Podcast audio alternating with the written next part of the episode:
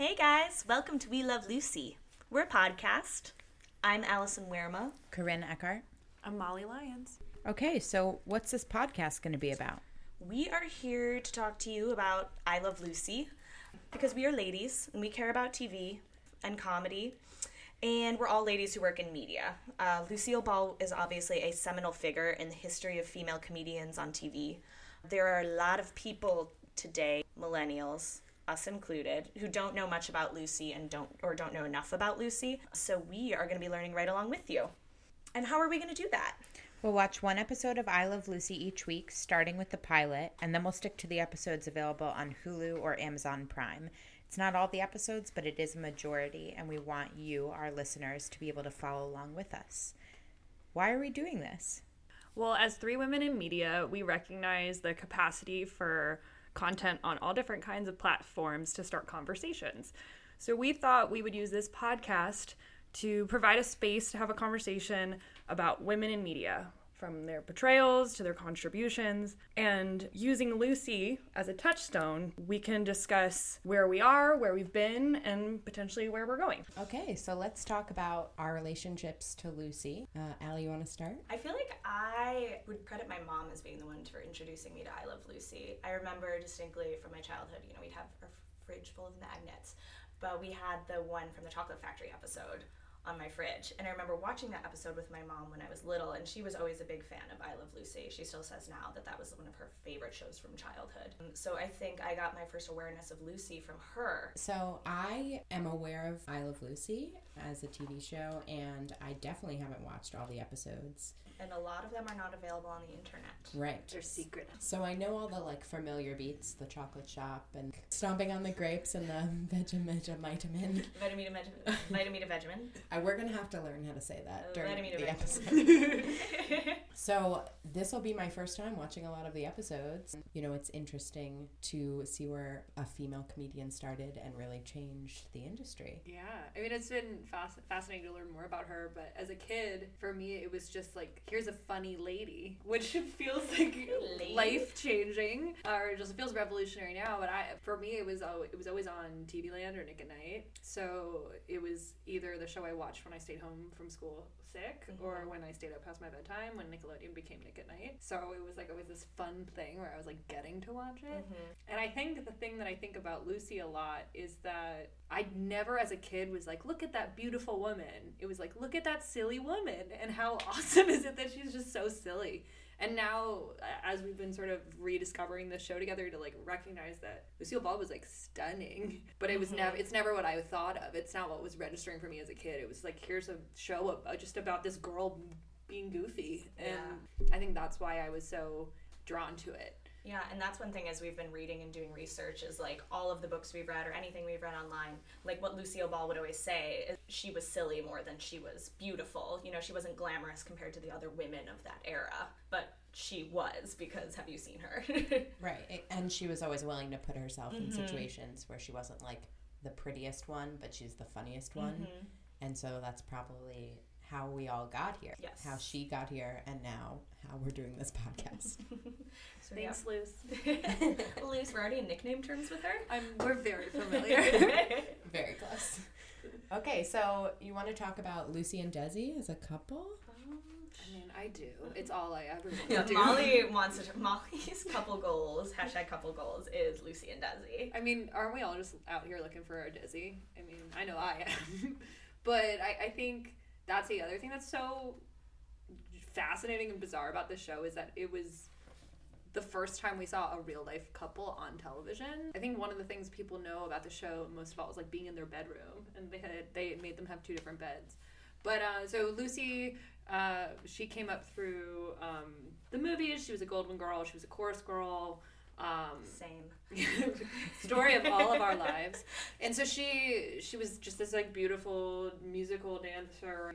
She started to get noticed because whenever they needed a girl to like take a pie to the face or do something that would be kind of humiliating to somebody, she would she was the first one to volunteer. So she would just get she would get opportunities to do gags.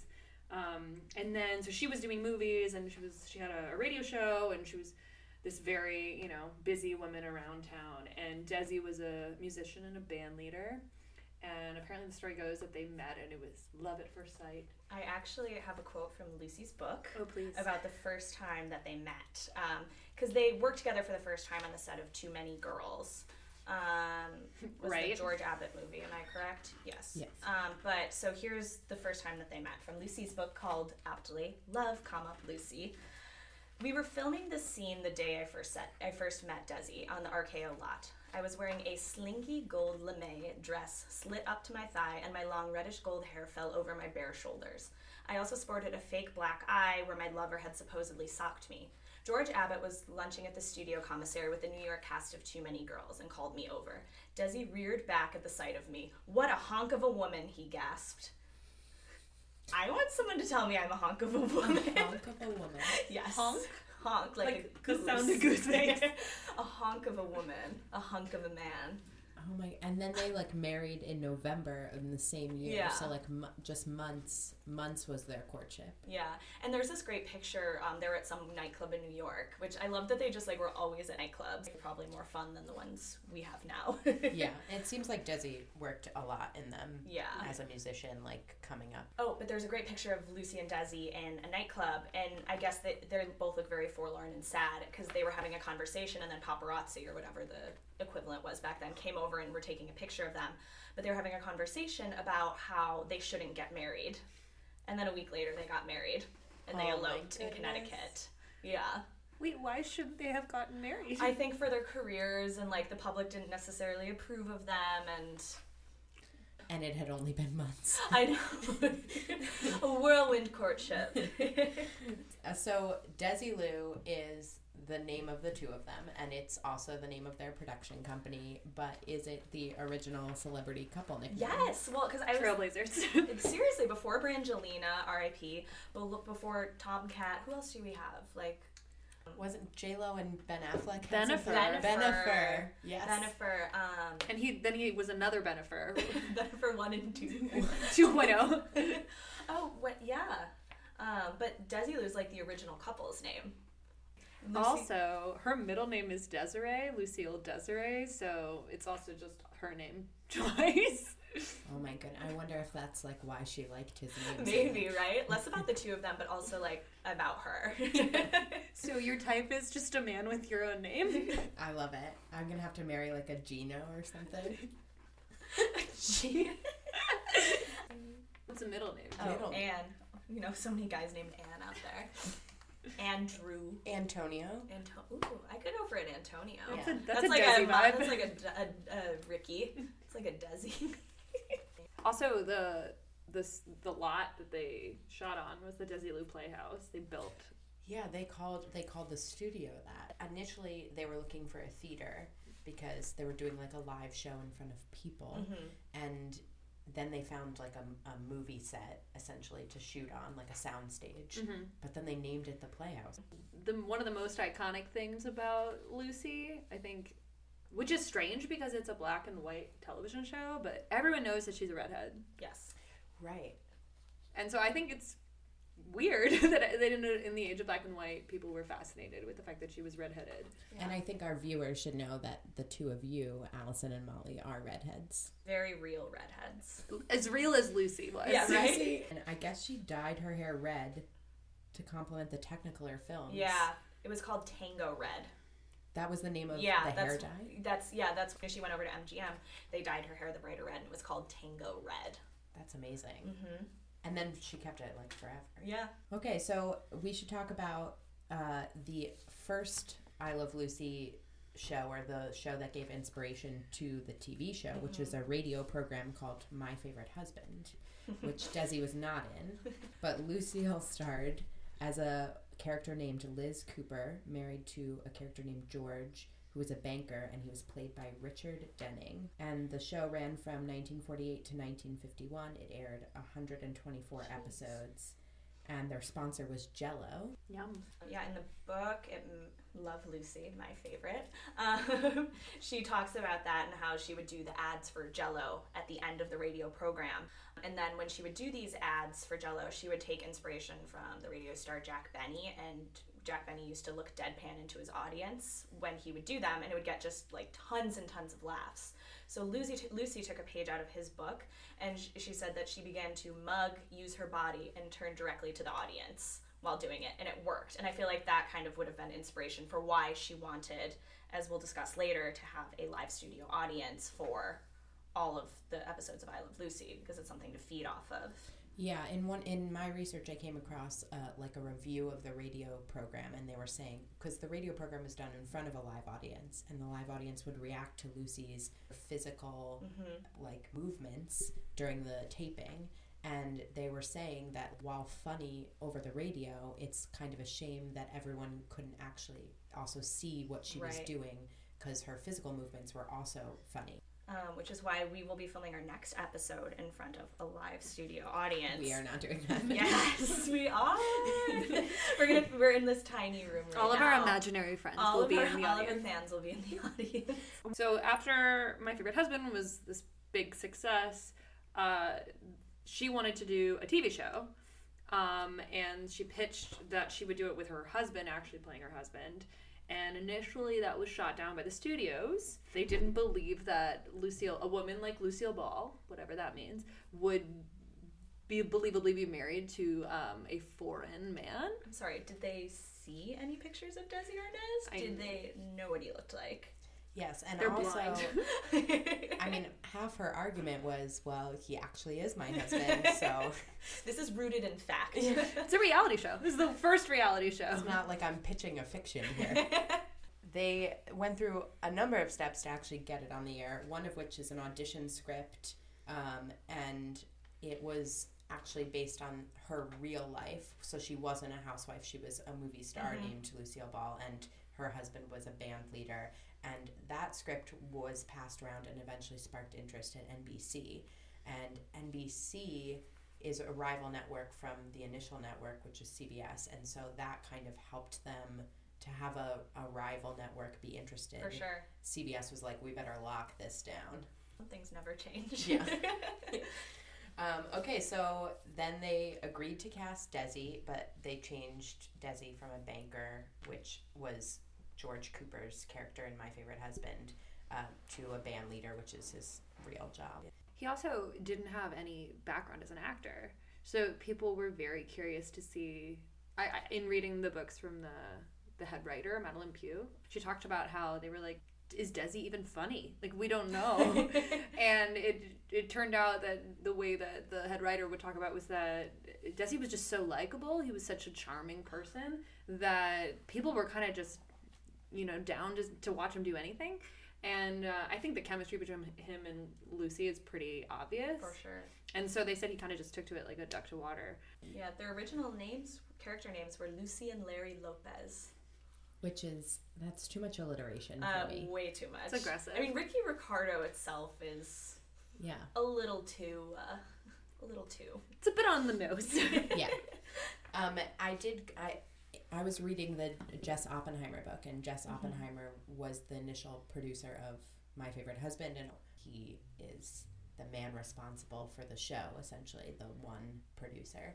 And he in his book he talked about the difference in their rehearsal styles, where in table reads or their first practice, Desi would read it off the page, and he'd basically nail it to the point where his performance in front of the audience was very similar to what he did during the rehearsal. And Lucy would be actually worse than Desi in these cold reads because her style is like she needs to get the material, she needs to kind of wrestle with it, mm-hmm. she needs to find a, a good angle and how to make it funnier. And so she would want more rehearsal, and Desi would be like, What do you mean? We got it. And he would leave. And then she would rehearse with someone like standing in for Desi Uh-huh. because she actually needed the practice. And then when she performed, I think we can all agree she's in most cases the more Engaging. engaging performer. For sure. Well, it's funny. I in in that book they talk about how both of them had a very unique relationship to props. The the writers learned that like give her five days and she will learn how to do anything. So like she needs to learn how to play this instrument. She needs to learn how to do some bit. Like she would just like practice and practice and practice. Um, and she'd love to actually be doing the things that are described. While you might actually like in most TV you might fake it. She wanted to actually be doing all the things that her character was doing. And Ricky, I guess similarly, he wanted everything to be as real as possible. So like there was an episode where they needed huge fish and he made them go out and get real fish that were the size that it was supposed to be and it was like so smelly. But he was like no i want real fish. Uh, so they both were kind of sticklers to having it be as real as possible um, which is interesting. And i think plays eh, they really go for it in, in all aspects of everything. So let's talk about how I Love Lucy, the TV show, was a unique show for its time and sort of how it set the standard for TV shows even till today. The three camera setup, which is a standard for TV shows with studio audiences, it, it is the standard now, I guess, but it's it was more the standard between then and now after I Love Lucy kind of pioneered it. Um, and they actually got this set up from a game show called Truth or Consequences. I mean, you can tell if you are a person who's watching for camera angles, you can sort of tell which three shots they have to use once you're watching the final product. And then there's no laugh track on the show. Is another way that this show is kind of a pioneer because Lucy, as we talked about earlier, she fed best off of a live audience laughter. And she actually, in the book, she mentions that any of the laugh tracks that we might hear nowadays, some of the canned laughter that we might hear in um, a laugh track is probably originally from her one of the episodes of her TV shows. That's amazing. And they got that by setting microphones throughout the studio. They were not only concerned about picking up audio from the actors, but also the reaction. what I didn't realize was that this show was really the first time they tried to do something like this. So they didn't even know how to lay out a theater. Like they, they have these examples in the book about how with radio they would just put people in rows of chairs in a room, and they like this was the first time they did like bleacher style seating to put like the way that sh- shows are taped now is pretty much mirrored exactly on how they did I Love Lucy. And as we've been saying, they knew Lucy was better in front of an audience, and one of the reasons they knew that specifically for this material was when they got turned away from one of the studios, they decided to take the show on the road and they did it as like a vaudeville act all over the country and it became this big hit. And so they knew exactly what worked and what worked in front of an audience. They also had to build their own theater. Most shows at this time were shot in New York. Based on what the infrastructure was for broadcasting television at the time, you had to shoot in New York uh, and you had to shoot on the kinescope. Kinescope is a low quality motion picture of the program photographed off the tube. And Lucy and Ricky, they didn't like the idea of kinescope because of the lack of cabling across the country. The quality was not as good as you got further west. Right, there was no coaxial cable that reached across the country. So watching something that was broadcast in kinescope from New York when you lived out on the west coast was not as good. And they wanted to have an experience for the viewers where everyone was seeing the same thing. So they insisted on shooting it on film, like a movie, Like a moving picture. in like a motion Like a talkie.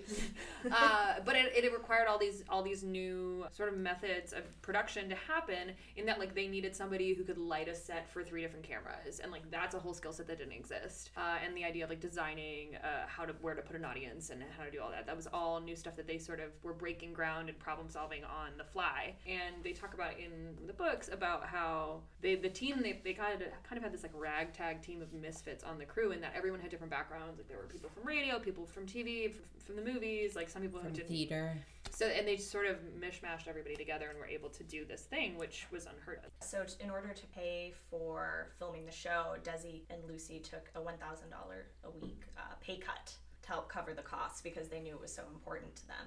And then Desi became a producer as part of that deal as well. They had to take a cut from the writers, from the head writers. They both lost twenty five dollars a week, which at the time was a significant amount of money. It's like Um, groceries. Seriously, that's like two LA salads now. now. Maybe a salad and a half. But protein. in the same negotiation, they retained 80% of the rights to the like original film and the rest the other 20 went to Jess Oppenheimer.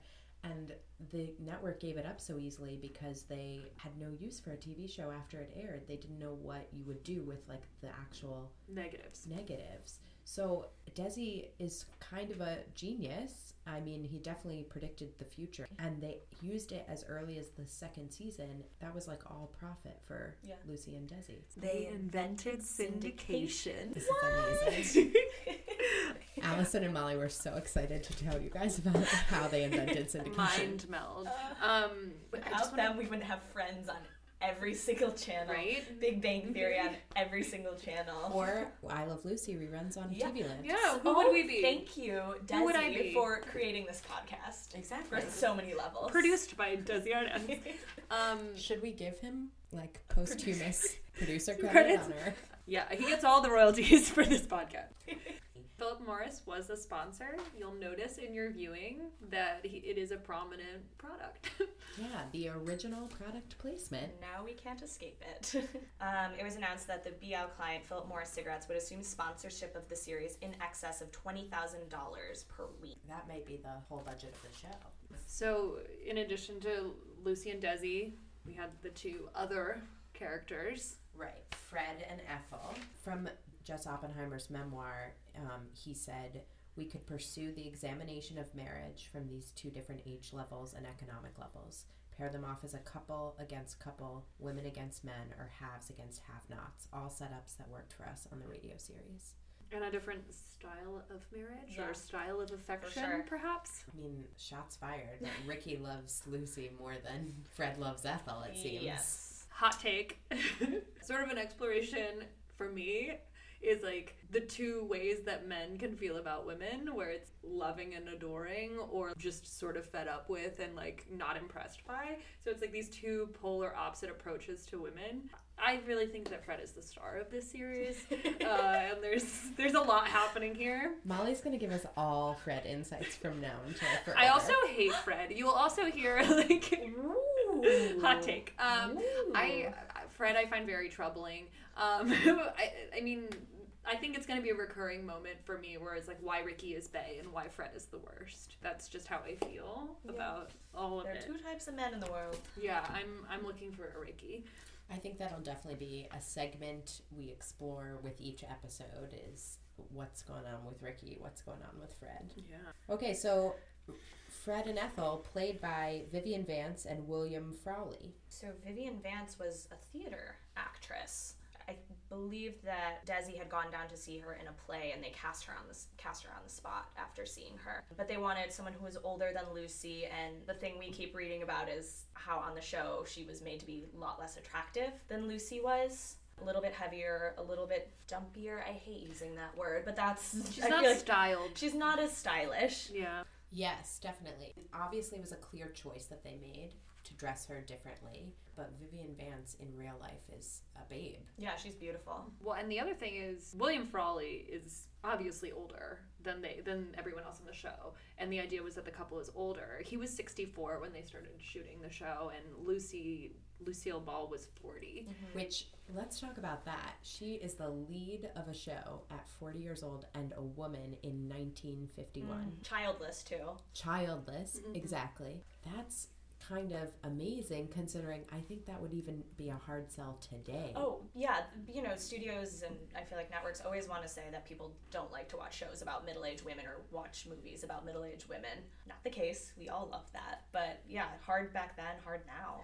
And Vivian Vance was, I mean, also a woman in her 40s. She was only two years older than Lucy, which is something that seems strange given how how the show is structured.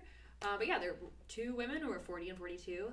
Also, fun fact: Lucy Lucille is a cougar because she's older than Desi. And she had a hard time with that when they first started dating, I guess, because she had been so used to dating older men. And he's six years younger than her, I believe. Mm-hmm. Oh, wow. But he called her a hunk of a woman, so you really can't go back from that. Hunk of a woman. Yeah, there's no turning back. So, gentlemen out there, if you ever meet any of us, you know the magic words. Okay, I'm downloading Tinder, and that's my new, that's my Twitter- new bio. Tinder bio? Hunk of a woman. That will be, I, I mean, if anyone messages you with an I Love Lucy reference, then that's your soulmate. I'm Game sorry. over, yeah. yeah. Check, please. Hunk of a woman. Okay, so um, William and Vivian, 20 years apart, and caused some problems because eventually Vivian, I guess, began to feel that it's it, it was an insult to her that people would actually believe that someone her age would be married to someone William's age. And like, no disrespect, it's not like he was like a Clooney esque figure. Like, he eh. wasn't aging super well.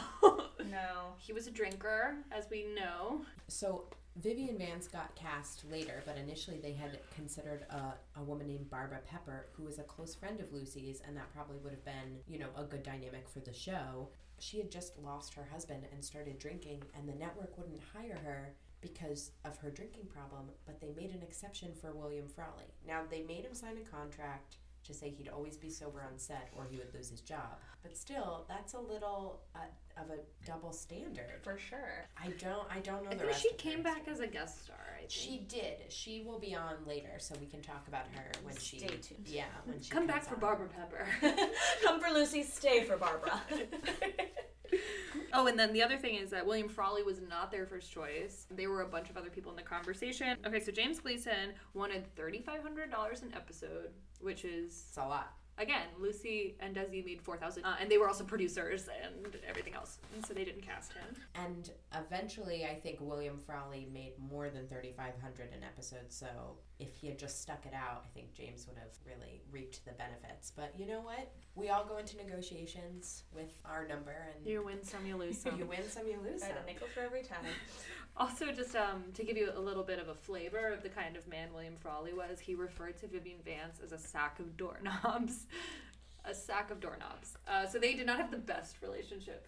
No, they did not. And I guess that put a lot of like feeling behind their fights on camera. So I guess it was good. It was for their art, right? Yeah. But one another interesting thing about Vivian Vance is they originally wanted her to put padding underneath her costumes, so she would be a little bit heftier than she was. But Vivian was so against it, rightfully so. Go girl! But she told Jess Oppenheimer, "quote If my husband in the series makes fun of my weight and I'm actually fat, then the audience won't laugh." They'll feel sorry for me. But if he calls me a fat old bag and I'm not too heavy, then it will seem funny. You know what? That's actually very brilliant co- mm-hmm. comedically. For sure. And that happens in other ways too, where they figured out what people felt comfortable laughing at and and when they felt bad for people. So one of the rules they instituted in the writers' room was that only Lucy was ever allowed to make fun of Ricky's accent, and they only broke the. I think there was one exception where they let Fred make some comment about his mm-hmm. lack of clear diction. And I think there was a similar thing going on where it's like you couldn't bel you couldn't believe in an episode that Lucy or Ricky would actually cheat on one another.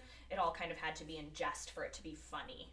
I think this wraps up our little history of I Love Lucy. Our next episode will focus on the pilot episode, The Girls Want to Go to a Nightclub.